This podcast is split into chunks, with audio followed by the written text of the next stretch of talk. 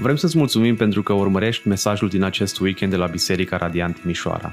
Ne rugăm ca să fii încurajat și provocat de Cuvântul lui Dumnezeu. Poți afla mai multe despre noi pe www.bisericaradiant.ro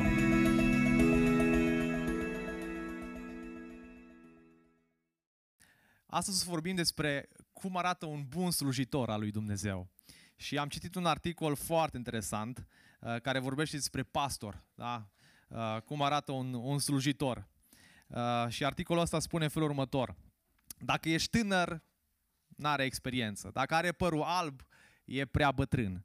Dacă are 5-6 copii, are prea mulți. Dacă nu are copii, dă un exemplu rău.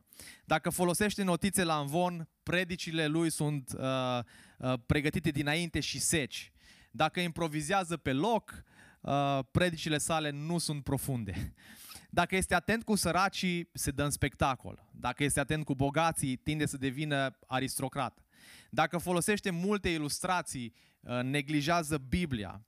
Dacă nu folosește ilustrații, nu se face înțeles. Uh, dacă dezaprobă răul, exagerează. Dacă nu îl condamnă, îi place compromisul. Dacă predică o oră, vorbește prea mult. Dacă mai predică mai puțin de o oră, e leneș. Dacă predică despre adevăr, este ofensiv. Dacă nu, este ipocrit. Dacă nu reușește să fie pe placul tuturor, face rău bisericii. Dacă este pe placul tuturor, nu are opinii personale. Dacă predică despre dărnicie, îi plac banii. Dacă nu predică despre dărnicie, nu urmărește progresul bisericii. Dacă are salariu mare, este materialist. Dacă are salariu mic, dă dovadă că nu merită mai mult. Dacă predică tot timpul, oamenii se plictisesc să-l asculte numai pe el. Dacă invită alți predicatori, fuge de responsabilități. Și se mai spune că predicatorul are o viață ușoară. Nu are o viață ușoară predicatorul, uh, dar îi dăm slavă lui Dumnezeu că în el ne punem speranța. Și astăzi vorbim despre cum arată un, un slujitor uh, bun al lui Dumnezeu, un bun slujitor al lui Dumnezeu și noi toți suntem slujitori al lui Dumnezeu în, în Biserica Radiant, ca și uh, membri în această biserică. Suntem în seria de mesaje din cartea 1 Timotei, uh, capitolul 4, de la versetul uh, 6 ne uităm în dimineața asta la 10, am trecut prin capitolul 1, capitolul 2, capitolul 3 și astăzi o să ne uităm la bucata aceasta din, uh, din capitolul 4, de la versetul 6 la 10. Seria se numește Construind o biserică sănătoasă, pentru că ne dorim ca în orașul Timișoara, Biserica Radian, să fie o biserică sănătoasă, o biserică ancorată în cuvântul lui Dumnezeu. Și astăzi pasajul acesta vorbește despre cum arată un bun slujitor, cum poți deveni un, un bun slujitor al lui Dumnezeu. Și Pavel spune lui uh, fiului său în credință Timotei, dacă îi sfătuiești pe frații, pe frații aceste lucruri, vei fi un bun slujitor al lui Hristos. Și haideți să, uh, să citim acest pasaj înainte să intrăm în el și să ne rugăm ca Duhul lui Dumnezeu să vorbească inimii noastre. De aceea deschideți Bibliile voastre Uh, dacă nu ai o Biblie, poți găsi sub scaun o Biblie. Te încurajăm să vii cu Biblia ta personală la biserică sau dacă mergi la altă biserică. Uh, dacă nu ai o Biblie, poți să vii la, la mine sau la unul dintre lideri care vezi cu Ecuson și îți dăm gratuit o Biblie. Uh, dar credem că e important să, să avem o Biblie în față, să o urmărim, să o citim, să fie a noastră, săptămână de săptămână, să, să stăm în Cuvântul lui Dumnezeu. 1 Timotei, capitolul 4, de la versetul 6 până la versetul 10, uh, o să ne uităm la acest pasaj verset cu verset. Cuvântul lui Dumnezeu spune, dacă îi sfătuiești pe frați aceste lucruri, vei fi un bun slujitor al lui Hristos, Isus, fiind hrănit astfel de cuvintele credinței și ale bunei învățături pe care ai urmărit-o îndeaproape. Ferește-te de basmele lumești și băbești și disciplinează-te în ce privește evlavia, căci disciplinarea trupească este pentru puțin timp, dar evlavia este de folos în toate, fiindcă are promisiunea vieții de acum și a celei care urmează să vină. Acest cuvânt este demn de încredere și pe deplin vrednic să fie primit. Căci pentru aceasta ne ostenim și ne luptăm, fiindcă ne-am pus speranța în Dumnezeu, cel viu, care este mântuitorul tuturor oamenilor, adică al celor credincioși. Haideți să ne rugăm ca Duhul lui Dumnezeu să ne vorbească în, în dimineața aceasta. Doamne Tată, ne zmerim înaintea ta și te recunoaștem pe tine ca un Dumnezeu viu și adevărat. În dimineața aceasta n-am venit aici să ne închinăm unui Dumnezeu mort, ci unui Dumnezeu care este viu în vecii vecilor. Un Dumnezeu care poate să uh, ne aducă la vieți schimbate, transformate. Un Dumnezeu care poate să ne nască din nou. Și mă rog ca în dimineața aceasta Evanghelia ta să nască din nou. Evanghelia ta, Doamne, să ne provoace să te iubim pe tine, să te slujim pe tine și să fim buni slujitori, robi ai tăi vrenici, care la finalul vieții să auzim glasul tău care ne spune, bine rob bun și credincios, intră în împărăția Tatălui. Vorbește-ne, Doamne, prin Duhul Tău cel Sfânt. Amin. Dacă îți sfătuiești pe frații aceste lucruri, vei fi un bun slujitor al lui Hristos Isus. Bun slujitor. Ce înseamnă să fii un bun slujitor? Uh, cuvântul bun uh, din greacă este kalos, poate fi tradus uh, prin nobil, admirabil, excelent, un bun slujitor al, al lui Hristos. Și vă duceți aminte ce spune Pavel uh, uh, diaconilor în 1 Timotei capitolul 3 cu 13, că cei ce slujesc bine ca diacon câștigă o reputație bună pentru ei înșiși și o mare îndrăzneală în credință care este în Hristos. Slujesc bine. Oameni care slujesc bine pe Iisus Hristos. De asemenea, la fel se spune și despre bătrânii bisericii, prezbiterii bisericii, bătrânii care conduc bine, care slujesc bine, să fie considerați vrednic de cinste. Timotei nu avea rolul în biserica din Efes uh, de prezbiter sau de, de diacon, de a fi un stăpân peste biserică. Uh, ce a fost chemat, a fost mâna dreaptă a lui, a lui Pavel să slujească în biserica din, din Efes. Era un slujitor al Domnului Iisus Hristos și era un slujitor uh, bun. Cuvântul original slujitor este diaconos un cuvânt care este folosit pentru cei care sunt numiți în mod oficial în rolul de diacon în biserică. Timotei nu este un diacon oficial ca cel din capitolul 3. Um, nu este ajutorul prezbiterilor, ci uh, este un bun slujitor al lui Isus Hristos. Și Pavel îl încurajează și spune, uite cum poți să devii un, un bun slujitor al lui Hristos. Și aceste instrucțiuni ale lui Pavel pentru Timotei, dragii mei, uh, nu sunt valabile doar pentru, uh, doar pentru Timotei, nu sunt valabile doar de, pentru diaconii din biserică, doar pentru prezbiterii din biserică. Acestea sunt valabile și pentru noi, pentru fiecare dintre noi.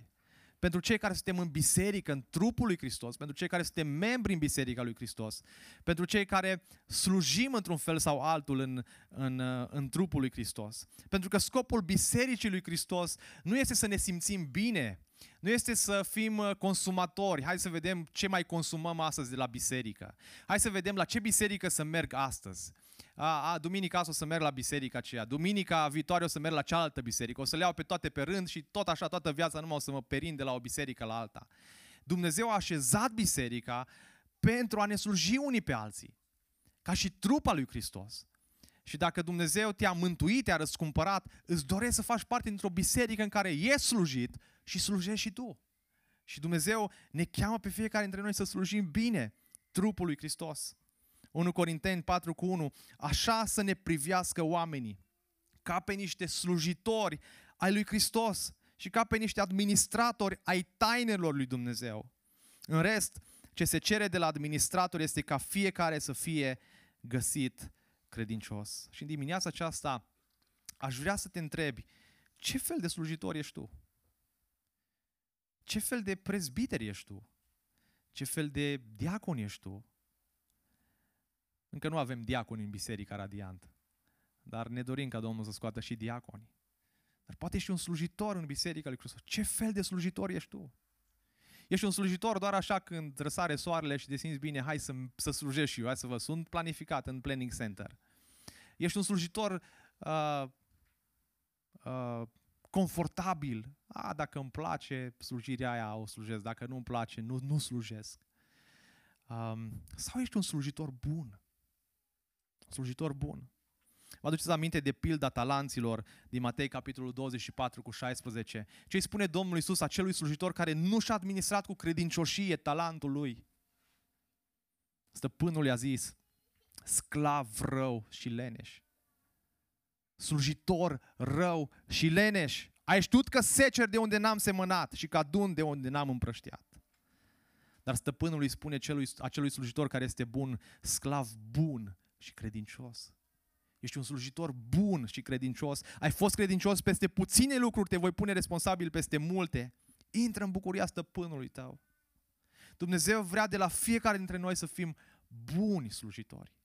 Buni slujitori. Fie că ești implicat în lucrarea cu copiii, Dumnezeu vrea acolo să fii un bun slujitor. Fie că ești implicat în lucrarea de închinare, vrea să fii un bun slujitor. La predicare, la media, la parcare, la integrare, la tot ceea ce facem, Dumnezeu vrea să fim buni, buni slujitori. Și de obicei am vrea să slujim dacă nu am avea ceva mai bun de făcut sau am vrea să slujim fără să ne coste nimic, fără să ne doară slujirea. Dar cum putem să fim buni slujitori al lui Isus? Ce înseamnă pentru tine să fii un bun slujitor al lui Isus Hristos? Să fii carismatic? Să fii popular? Să ai lipiciu așa la oameni, vină încoacea? Uh, să te îndrăgească oamenii? Asta înseamnă să fii un bun slujitor? Să faci lucrurile cât mai bine, să fii cât mai organizat, uh, ai putea spune, wow, ăsta e un bun slujitor al lui Isus Hristos. De multe ori păstorii sunt evaluați într-un mod greșit. Evaluăm slujirea prezbiterilor și a liderilor din biserică în funcție de numărul membrilor, în, fie, în funcție de câți oameni vin la biserica noastră, de câte cărți uh, au scris prezbiterii sau păstorii, de școlile pe care le-au parcurs. Însă atunci când evaluăm slujirea liderilor din biserică, a membrilor din biserică, a prezbiterilor din biserică, ar trebui să ne uităm la acest pasaj din Scriptură, din 1 Timotei, capitolul 4, de la 6 la 10. Asta este o, o, o, o evaluare bună a fiecărui slujitor, a fiecărui membru din biserică. Pentru că Scriptura ne învață cum putem să fim slujitori buni și cum să ne autoevaluăm, să vedem dacă noi înșine suntem slujitori buni. Și iată un prim lucru pe care Pavel îl spune. Un bun slujitor își sfătuiește frații, îi sfătuiește pe frați. Dacă îi sfătuiești pe frați aceste lucruri, versetul 6, vei fi un bun slujitor al lui Hristos Isus. La ce se referă Pavel când spune să-i sfătuiești pe frați aceste lucruri? Care aceste lucruri? El dorea ca Timotei să confrunte învățătura falsă uh, care dăuna serios sănătății bisericii din Efes. Aceste probleme de, uh, de interzicerea căsătoriei, uitați-vă în, uh, în versetele de mai sus, pe care le-am studiat duminica trecută, de abstinență de mâncare, subminau credința de bază a mântuirii numai prin Harul lui Dumnezeu. Și Pavel spune lui Timotei, ai grijă, păzește biserica de aceste, de, de aceste învățături. Și o practică pe care o întâlnim la Pavel, în mod special în epistolele pastorale, dar și în alte părți, este aceea de a rezuma o discuție anterioară prin folosirea expresiei aceste lucruri. Observați că el repetă în capitolul 4 cu 11 și vedem această remarcă de trei ori. Poruncește și învață aceste lucruri, 4 cu 11. 4 cu 15, cugetă la aceste lucruri. 4 cu 6, dacă sfătuiești aceste lucruri. În secțiunea la care ne-am uitat duminica trecută, de la 1 la 5, este o parte importantă a epistolei. Și Pavel îi spune lui Timotei să aibă grijă la învățătura falsă și la apostazie. Aceste două vor caracteriza biserica în zilele din urmă. Și vreau să citim aceste versete. În vremurile din urmă, unii se vor depărta de credința, lipindu-se de duhuri înșelătoare și de învățături ale demonilor. Că unii oameni vor fi influențați de ipocrizia mincinoșilor, a căror conștiință a fost însemnată cu fierul roșu. Ce fac acești oameni? Versetul 3. Ei interzic căsătoria și cer abstinența de la mâncărurile pe care Dumnezeu le-a creat ca să fie primite cu mulțumire de către cei ce cred și cunosc adevărul. Cu alte cuvinte, dacă Timotei va continua să, să sfătuiască pe frați cu privire la învățăturile eronate, el va continua să fie un bun slujitor al lui Isus Hristos. Un slujitor bun al lui Isus Hristos își avertizează biserica de eroare. Din păcate, în contextul nostru creștin, atunci când cineva corectează anumite abateri doctrinare sau corectează un comportament, de multe ori se interpretează că, uh, că este lipsă de iubire și intoleranță. Da, este adesea considerat ca fiind lipsit de iubire și intoleranță să subliniem eroarea. Dar cu toate acestea, este unul dintre cele mai iubitoare lucruri pe care le poate face un slujitor.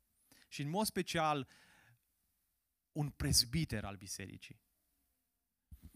Um, în urmă cu doi ani am văzut un, uh, un mesaj, o predică a fratelui Taloș. Uh, poate mulți dintre voi îl cunoașteți, un pastor din București, a fost profesor la seminarul baptist din București și am rămas uimit să văd la, la acest om cât de coerent a fost la vârsta de vreo 70 de ani. A murit uh, anul trecut. Um, să vină în fața bisericii și să spună pe nume bisericii, aveți grijă la învățătorii aceștia. X, Y, Z. Nu-i mai urmăriți. Duc o învățătură eronată, falsă. Aveți grijă cum vă hrăniți din cuvântul lui Dumnezeu.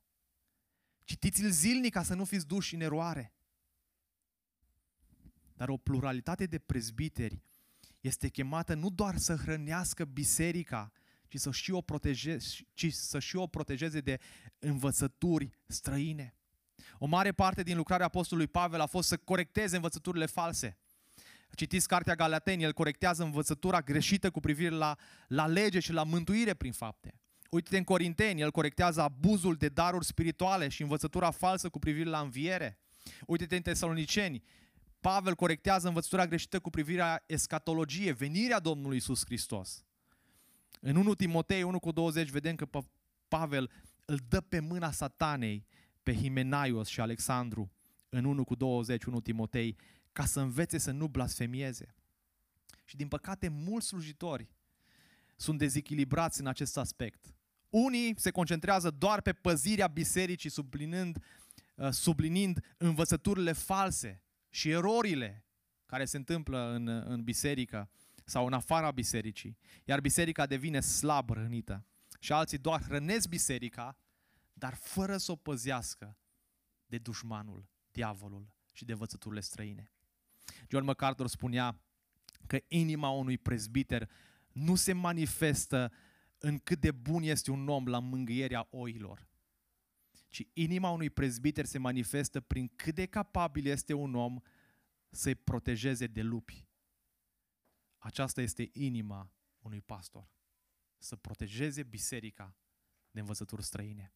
Aceste avertizmente și sfaturi nu se aplică numai la uh, învățătorilor falși și învățăturii, învățăturii false, ci se aplică la orice ar putea fi dăunător pentru un credincios. Inclusiv păcatul și practicile neînțelepte. Un slujitor bun îi spune fratelui său adevărul în dragoste. Îl sfătuiește în dragoste, chiar dacă poate uneori doare, e dureros. Aduceți aminte ce spune Proverbe 27 cu 6. Rănile făcute de un prieten dovedesc credincioșie, dar sărutările unui dușman sunt exagerate.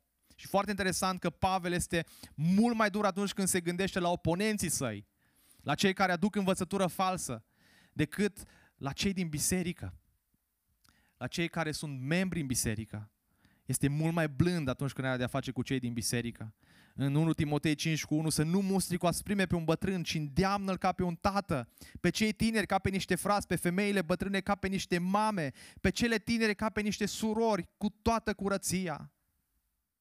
Și asta se, se, se poate și în, în relația ta cu, cu ceilalți din biserică sau cu prietenii tăi. Dacă vrei să fii un bun slujitor, dacă vrei să fii un prieten bun, nu trebuie să acoperi păcatul. Nu trebuie să, uh, uh, să uh, fii de acord cu el când face lucruri greșite și nebiblice, ci să-l corectezi în dragoste. Să-i spui adevărul. Dacă păcătuiește, să-l sfătuiești chiar. De obicei, relațiile noastre de prietenie se focalizează doar în jurul unei cafele, ce ai mai făcut, uh, cum ești, dar fără Dumnezeu, fără Scriptură în discuții, fără rugăciune.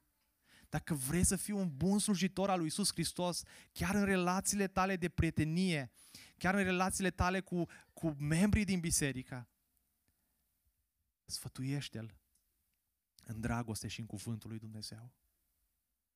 La asta ne cheamă Dumnezeu. Dacă vrei să fii un bun slujitor, sfătuiește pe frații tăi în dragoste, potrivit cu cuvântul lui Dumnezeu. Dacă vrei să fii un bun slujitor, un bun slujitor se hrănește în mod constant din cuvânt. Observați, versetul 6, partea a doua, dacă îi sfătuiești pe frații aceste lucruri, vei fi un bun slujitor al lui Iisus Hristos, fiind hrănit astfel de cuvintele credinței și ale bunei învățături pe care ai urmat-o îndeaproape. Un slujitor bun este cel care se hrănește în mod constant din cuvântul lui Dumnezeu. Hrănirea neîncetată cu adevărul Scripturii este esențială pentru sănătatea spirituală a tuturor creștinilor, a tuturor slujitorilor. 2 Timotei 3 cu 16 spune că toată Scriptura este însuflată de Dumnezeu și de folos pentru învățătură, pentru mustrare, pentru îndreptare, pentru acea disciplinare în dreptate, pentru ca omul lui Dumnezeu să fie desăvârșit și pe deplin echipat pentru orice lucrare bună. Se pare că Timotei a citit cuvântul din copilăria lui având o bunică și o mamă credincioasă care mereu îl, îl, îl îndreptau înspre cuvântul lui Dumnezeu. Pavel îi, îi spune uh, și aprobă lucrul acesta în 2 Timotei, capitolul 3 cu 15. Știu că din copilărie ai cunoscut Sfintele Scripturi, care spoda înțelepciunea, ce duce la mântuire prin credința în Isus Hristos. Iar Pavel îl îndeamnă să continue să se hrănească în cuvântul lui Dumnezeu. 2 Timotei 3 cu 14. Însă tu să rămâi în lucrurile pe care le-ai învățat și de care ai ajuns convins. Tu știi de la cine le-ai învățat.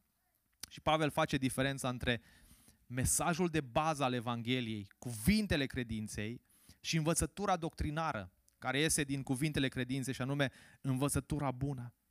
De ce spune Pavel cuvintele credinței? Cum vine credința? Prin auzire. Iar auzirea vine prin cuvântul lui Hristos, Roman 10 cu 17. Noi avem nevoie disperată de Evanghelie. Cuvântul credinței uh, este șocul care duce un suflu mort la viață și este ceea ce îl menține în viață, spune David Mattis. Evanghelia este combustibilul care trezește și energizează inima omului. Noi am fost aduși la viață prin cuvintele credinței. Noi am fost născuți din nou prin cuvintele credinței. Și ceea ce ne energizează, ceea ce ne dă putere să continuăm pe calea lui Dumnezeu, este cuvântul credinței. Este Evanghelia, este cuvântul lui Dumnezeu. Și ale bunei învățături. Aceasta se referă la învățăturile date de Pavel, tânărului său ucenic, pe care Timotei le-a pus în practică.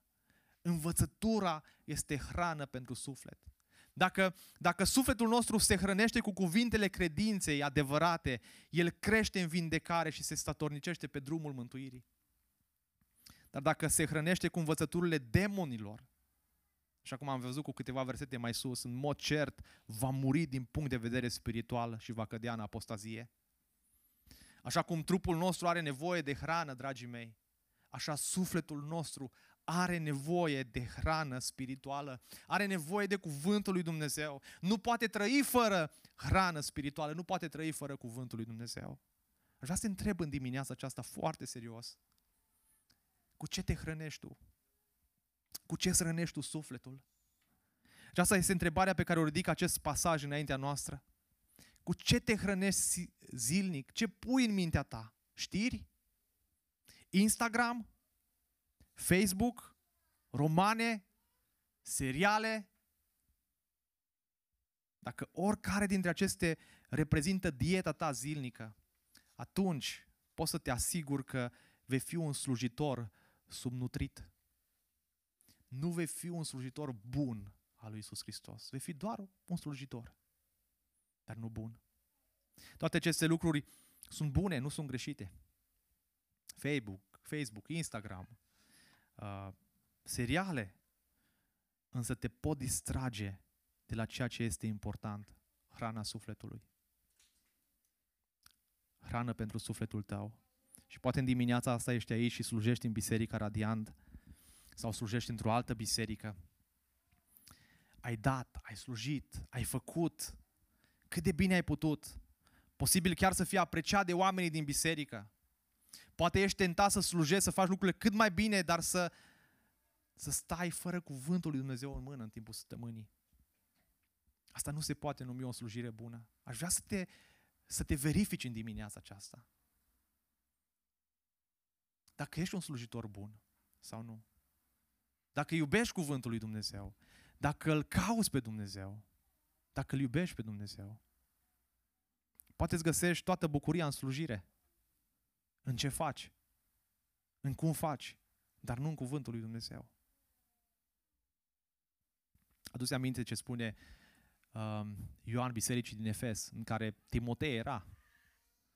Știu faptele tale în Apocalipsa capitolul 2. Știu osteniala ta, știu răbdarea ta, că nu poți să suferi pe cei răi, că ai pus la încercare pe cei ce zic că sunt apostoli și nu sunt și ai găsit mincinoși. Știu răbdarea ta, știu că ai suferit din pricina numelui meu, că n-ai obosit, că ai slujit, că ai fost pe baricadă, că ai făcut tot ce se putea face.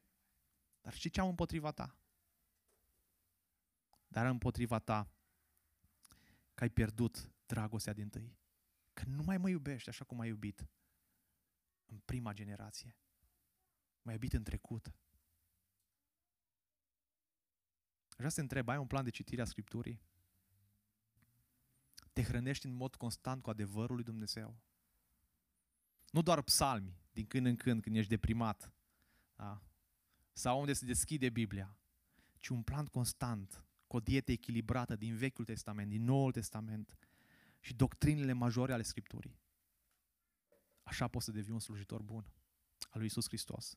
Mai apoi un bun slujitor respinge învățăturile false. Și ca să respingi aceste învățături false, trebuie să cunoști cuvântul. Trebuie să-l citești, să-l studiezi, să-l aprofundezi.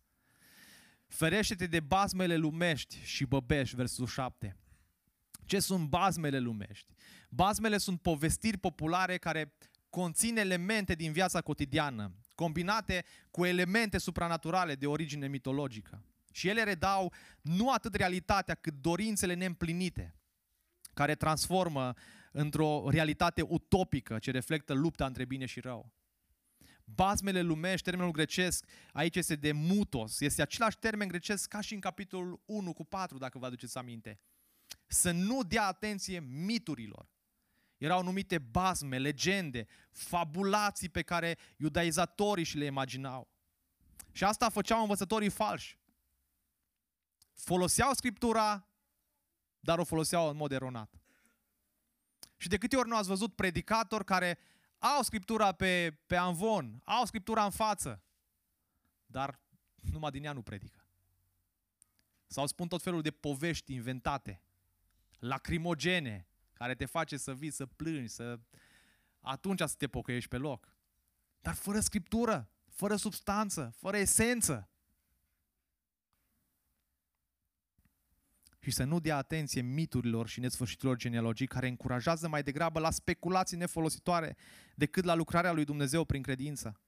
Dar mai era ceva acolo, basmele băbești de care uh, Pavel îi spune lui Timotei să, uh, să se feriască. Uneori bărbații râdeau de femeile în vârstă, uh, socotindu-le câteodată leneșe sau limbute, bârfitoare, Filosofii și alții adesea considerau că poveștile femeilor bătrâne sunt potrivite numai pentru copii, bajocorind concepțiile iraționale specifice numai babelor. Și Pavel nu le disprețuiește pe femeile în vârstă. Nu asta vrea să facă Pavel. Din contră, în 2 Timotei vorbește despre moștenirea spirituală pe care bunica lui și mama lui au lăsat-o. O femeie în vârstă. În Tit, vă aduceți aminte, tot Pavel îi spune lui, lui Titus în capitolul 2, vorbește despre modul în care femeile în vârstă din biserică trebuie să le învețe pe cele tinere. În niciun caz Pavel nu vrea să, uh, să, să, să le ia în glumă pe, pe femeile în vârstă, ci din contră spune lui, lui Pavel, ferește-te de astfel de uh, basme lumești, de, de, de povești băbești care nu au niciun, uh, n-au nicio logică și nu aduc cuvântul lui Dumnezeu în realitate. Din păcate, mulți uh, slujitori se ocupă astăzi de lucruri care nu au nimic de a face cu Scriptura. Fie că este vorba despre psihologie, uh, de practică orientală sau principii de leadership. Hai să ne învățăm cum să fii un lider mai bun, dar nu focalizați pe Scriptură. Aceea și la întâlnirile pe care le avem a treia duminică din lună, uh, vrem să ne focalizăm pe, pe Scriptură, pe ce spune Scriptura. Vrem ca în centrul acestei biserici să fie Scriptura, sola Scriptura, numai Scriptura. Pentru că Scriptura ne este suficientă pentru toate nevoile noastre de zi cu zi. Toată Scriptura este însuflată de Dumnezeu și de folos. Pentru învățătură, pentru mustrare, pentru îndreptare, pentru disciplinare în dreptate, ca omul lui Dumnezeu să fie desăvârșit și pe deplin echipat pentru orice lucrare bună. Slujitorii buni, în loc să dea învățături seculare, se lipesc de, de conținutul biblic, se focalizează pe Scriptură. O calitate a, a, a slujitorului bun al lui Isus Hristos. În al patrulea rând, vedem că el se disciplinează în evlavie. Ferește-te de bazmele lumești și băbești și disciplinează-te în ce privește eva, evlavia. Disciplinează-te în ce privește evlavia. Tot John MacArthur spunea că nu există slujire spirituală eficientă fără o sfințire personală. Din acest motiv, slujitorii buni se disciplinează să devină evlavioși. Sfințirea nu se întâmplă de la sine. De aceea Pavel îi spune lui Timotei, disciplinează-te în ce privește evlavia. Disciplina implică antrenament riguros, obositor și de sacrificiu pe care îl urmează un atlet. Și Pavel face aici referire la viața sportivă. Pavel folosea aceste exemple și pentru faptul că a petrecut trei ani în Efes. Acolo unde era o arenă mare, de dimensiuni mari, unde aveau loc jocurile olimpice. Și această arenă avea 100.000 de locuri și aici aveau loc adesea întreceri, curse, atletism. Și Pavel folosește acest exemplu uh, din lumea sportivă, din viața unui atlet și vorbește uh, uh, în lumina vieții evlavioase, în ceea ce ar trebui să facă un creștin. De aceea tot Pavel spune în 1 Corinteni, capitolul 9, versul 24 și 27, nu știți că cei ce aleargă în arenă, aleargă toți, însă numai unul primește premiul. Alergați deci în așa fel încât să câștigați. Fiecare din cei ce iau parte la competiție să se înfrâneze în toate lucrurile. Ei fac aceasta ca să primească o coroană pieritoare, însă noi alergăm pentru una nepieritoare, prin urmare, eu alerg astfel, nu ca la întâmplare, lovesc cu pumnii astfel, nu ca unul care lovește în vânt, ci mă lupt cu trupul meu și îl țin sub stăpânire, ca nu cumva după ce am predicat altora eu însumi să fiu descalificat. Fiind martorul unor asemenea evenimente sportive, el a folosit de mai multe ori această compara- comparație. Și de data aceasta Pavel pune un accent foarte mare pe evlavie, în detrimentul deprinderii trupești. Efesenii erau oameni care se implicau foarte mult și petreceau mult timp în, uh, în a face sport. Fie pentru sănătatea lor, fie pentru anumite jocuri uh, pe care, competiții care erau între ei. Și, din păcate, și unii credincioși dintre noi astăzi suntem mult mai entuziasmați de sala noastră de fitness, de un meci de fotbal, decât să fim entuziasmați de evlavie, de iubirea față de Dumnezeu. Căci disciplinarea, spune Pavel, verset 8, disciplinarea trupească este pentru puțin timp. Da? Este pentru un, un, un timp scurt. Asta nu înseamnă că nu trebuie să facem sport. Da? Pavel nu spune aici că exercițiul fizic uh, nu are valoare. Are valoare. E pentru sănătatea noastră, e pentru trupul nostru. Pavel spune chiar în 1 uh, Corinteni 6 cu 19 uh, cât de important e trupul nostru. Să avem grijă de trupurile noastre, care sunt temple ale Duhului Sfânt. Trupurile acestea ale noastre vor fi schimbate, transformate și vom avea alte trupuri de slavă. Dar evlavia, spune Pavel, este de folos în toate, fiindcă are promisiunea vieții de acum și a celei care urmează să vină antrenamentul pentru evlavie are o mai mare valoare. Ce este evlavia?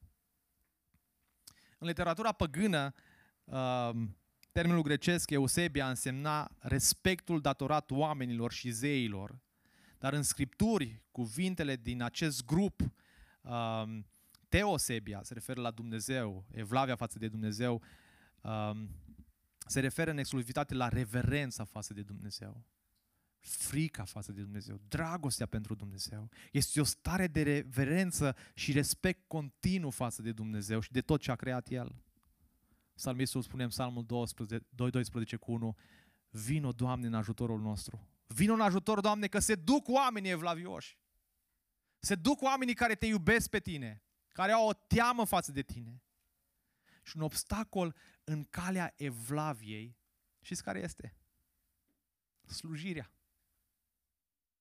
Slujirea. Evlavia este adesea redefinită ca implicare în slujire. Dacă te implici în biserică, dacă vii la biserică, dacă te rogi, dacă te închini, ești un om evlavios. Ceea ce ne entuziasmează pe noi ca și oameni uh, sunt strategiile și inițiativa uh, bisericii. Cum pot să mă implic în slujire? Cum mă pot implica? Uh, și dacă aș face, aș face cu entuziasm. Sunt nerăbdător. Pentru că suntem uh, creștini, activiști, ne place să activăm, ne place să, să slujim, tinde să fim entuziasmați de acțiunile exterioare, dar nu de renoirea interioară, de pocăința noastră, de smerenia noastră, de evlavia noastră, de dragostea noastră pentru Dumnezeu. Pentru mulți dintre noi, un creștin evlavios este cineva care merge la biserică, studiază Biblia în fiecare săptămână, își face în mod regulat momentele de liniște și slujește într-un departament din biserică. Dar nu ne întrebăm niciodată cum este caracterul acelui om, cum este viața acelui om, în trăirea lui de zi cu zi. Și aceasta este problema relevantă când vine vorba de evlavie.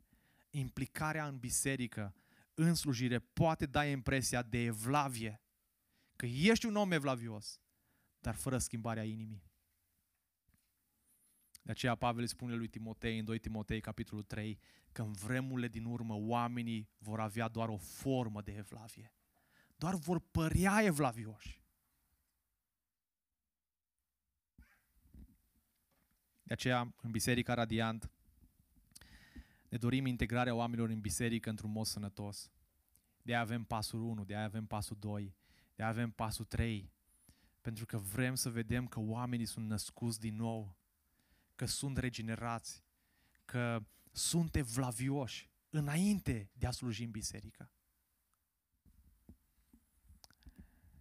Am putea să definim evlavia că evlavia se referă la o inimă regenerată care dorește profund să fie dreaptă în toate privințele, care dorește să-L iubească pe Dumnezeu tot mai mult și să-i se închine. Evlavia e o viață centrată pe Dumnezeu. Evlavia nu este un set de reguli. Fă asta, fă asta, fă asta și ești evlavios. Iisus Hristos, dragii mei, a venit jos pe pământ să trăiască o viață evlavioasă pe când noi eram încă neevlavioși. L-am respins pe Dumnezeu, trăind în păcatele noastre, în poftele noastre, în depravările noastre. Hristos a venit pentru cei neevlavioși, Roman 5 cu 6, pentru că în timp ce noi eram neputincioși, Hristos a murit la vremea potrivită pentru cei neevlavioși. Într-adevăr, cu greu ar muri cineva pentru un om drept, deși pentru un om bun poate că cineva ar îndrăzni să moară, însă Dumnezeu și-a dovedit dragostea față de noi prin faptul că pe când eram păcătoși, pe când eram neevlavioși, Hristos a murit pentru noi. Deci cu atât mai mult acum am fost îndreptățiți prin sângele Lui, vom fi mântuiți prin El de mânia Lui Dumnezeu. Neevlavia este un stil de viață care îl dă la o parte pe Dumnezeu din ecuație. Însă frumusețea Evangheliei, frumusețea ceea ce a făcut Hristos pentru noi, este că ne-a întâlnit prin Evanghelie. Evanghelia ne-a întâlnit în neevlavia noastră. Și întâlnindu-ne, a pus în noi o dragoste pentru Isus Hristos. Noi nu devenim evlavioși doar pentru că ne facem norma, doar pentru că venim la biserică, doar pentru că ne închinăm. Dacă ne închinăm, dacă venim la biserică, dacă îl slujim pe Dumnezeu, dacă ne închinăm Lui, dacă îl iubim pe El, este datorită faptului că El ne-a găsit și ne-a răscumpărat și ne-a mântuit și a pus în noi evlavia Lui. Să-L iubim pe El și să fim evlavioși. Cei ce se încred în, în Hristos, spune Roman, capitolul 4 cu 5, îl îndreptățește pe cel neevlavios. Promisiunea este că Evlavia, Evlavia are promisiunea vieții de acum. Ce înseamnă că Evlavia are promisiunea vieții de acum? Este că încă de pe acest pământ experimentăm mântuirea lui Hristos. Încă de pe acest pământ experimentăm viața nouă în El. Avem pace și liniște. Avem bucuria mântuirii. Avem perspectiva cerului încă de pe acest pământ. Evlavia are promisiunea vieții de acum, dar are promisiunea și vieții care urmează să vină. Ești un om evlavios. Îl iubești tu pe Iisus Hristos. Îl cauți, te închin lui. Poate că, că această dragoste nu mai e așa înflăcărată pentru Hristos. Poate ești așa un, un, un, un creștin uh, doar de duminica. Doar aici ești mai înflăcărat. Să dai bine pe ecran. Să parcă ești un om evlavios. Dar eu nu pot să-ți fac radiografia inimii. Este unul singur care vede inima ta în dimineața asta. Și tu știi ce e în inima ta. Dacă inima ta nu bate pentru Isus Hristos, Hristos poate să o facă să bată pentru El. Doar Hristos te poate face un om evlavios. Doar Hristos te poate face un bun slujitor al lui Isus Hristos. Deci în dimineața aceasta smerește-te înaintea Lui și spune, Doamne, am nevoie de Tine. Am nevoie de dragostea Ta. Am nevoie de harul Tău. Am nevoie de, de promisiunile Tale. Și în ultimul rând, un slujitor bun se bazează doar pe Dumnezeu. Acest cuvânt este demn de încredere și pe deplin vrenic să fie primit. Pavel a adăugat un fel de amin, așa să fie. Versul 10, că și pentru aceasta ne ostenim și ne luptăm. Pentru aceasta ne ostenim și luptăm. Fiindcă ne-am pus speranța în Dumnezeul cel viu. Ne-am pus speranța în Dumnezeul cel viu. Ne bazăm pe Dumnezeu. Nu ne bazăm pe abilitățile noastre, nu ne bazăm cât de buni oratori suntem, nu ne bazăm cât de strategii suntem, cât de bine facem lucrurile. Ne bazăm pe Dumnezeu. Un bun slujitor se bazează pe Dumnezeu. Un bun slujitor se bazează pe Dumnezeu care crește biserica, care mântuiește oamenii, care îi transformă. Aceea, dragul meu, aș vrea ca în dimineața aceasta să nu te mai bazezi pe puterile tale, să nu te mai bazezi pe abilitățile tale naturale cu care Dumnezeu te-a îndestrat ca să le pui în slujba Lui. Bazează-te pe puterea Lui Dumnezeu. Bazează-te pe, pe ce poate să facă El. Pune speranța în El. Pune speranța în Dumnezeul cel viu care are putere. Și pentru aceasta ne ostenim. Pentru asta slujim. Și un bun slujitor îți pune speranța în El. Care este mântuitorul tuturor oamenilor, adică celor credincios. Pavel nu, uh, nu se gândește la mântuirea universală. Dumnezeu nu, nu-i mântuiește pe toți oamenii într-un mod universal. Sunt oameni care mor în păcatele lor. Dar asta este o altă predică care s-a predicat în urmă cu câteva duminici, așa că te încurajez să intri pe site-ul Bisericii, secțiunea Predici, capitolul 2, Dumnezeul Mântuirii Lumii și să asculți această predică. Nu avem timp să ne ocupăm acum de, de acest aspect. Dar Hristos este Mântuitorul tuturor oamenilor și în mod special a celor care cred. Și dacă vrei ca inima ta să fie mântuită, dacă vrei ca să experimentezi mântuirea lui Isus Hristos în viața ta, puneți încrederea în El. Bazează-te pe El. El este speranța ta pentru lumea de aici, dar și pentru lumea de acolo. Ești un bun slujitor al lui Isus Hristos. Iată cum ar trebui să arate un, un bun slujitor al lui Isus Hristos. Îi sfătuiește pe frați, se hrănește în mod constant din cuvânt, respinge învățăturile false, se disciplinează în evlavie și se bazează doar pe Dumnezeu. Așa că în dimineața asta vrem să încheiem uh, evaluându-ne pe noi. Și acolo unde ești, aș vrea să te provoc să, să stai să meditezi la viața ta, să stai să meditezi la slujirea ta. Poate că ești implicat în biserică și ai făcut-o așa, din entuziasm, dar fără să stai în cuvânt, fără să, să fii un om evlavios. Poate îți dorești să fii un bun slujitor al lui Iisus Hristos și încă n-ai găsit biserica în care să te implici. Dorim ca oamenii care vin înspre noi să fie buni slujitori în felul în care cuvântul ne arată. Și așa ca să, ca să te rogi. Să stai doar tu cu Domnul în rugăciune și să rogi ca să te facă un bun slujitor al Lui. Un om evlavios care să-L iubești pe Iisus Hristos înainte ca să slujești și înainte ca să um, slujești trupul lui Hristos. Haideți să avem un moment de rugăciune și apoi să încheiem cu o cântare.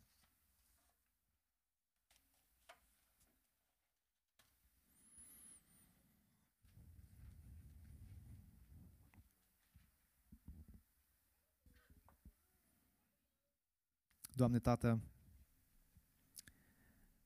mărturisesc că de așa de multe ori am fost tentat doar să slujesc, dar fără să-mi găsesc odihna și bucuria în Tine, fără să mă stâmpăr sufletul în Tine și în cuvântul Tău. Doamne, ai milă de sufletul meu. Ai milă de frații și surorile mele din Biserica Radiant. Ai milă de cei care ne vizitează în dimineața aceasta și au fost expuși cuvântului Tău. Doamne, fă-ne bun slujitor prin harul Tău. Fă-ne bun slujitor prin Isus Hristos și prin Evanghelie, nu prin puterile noastre. Îți mulțumim că Tu e speranța noastră și în Tine ne-am pus toată nădejdea. Doamne, dacă e cineva în dimineața aceasta aici care nu are speranța în Tine, nu are nădejdea vieții veșnice și nu este un om evlavios, mă rog, Doamne, să-i te descoperi și să-l faci un om evlavios prin credința în Tine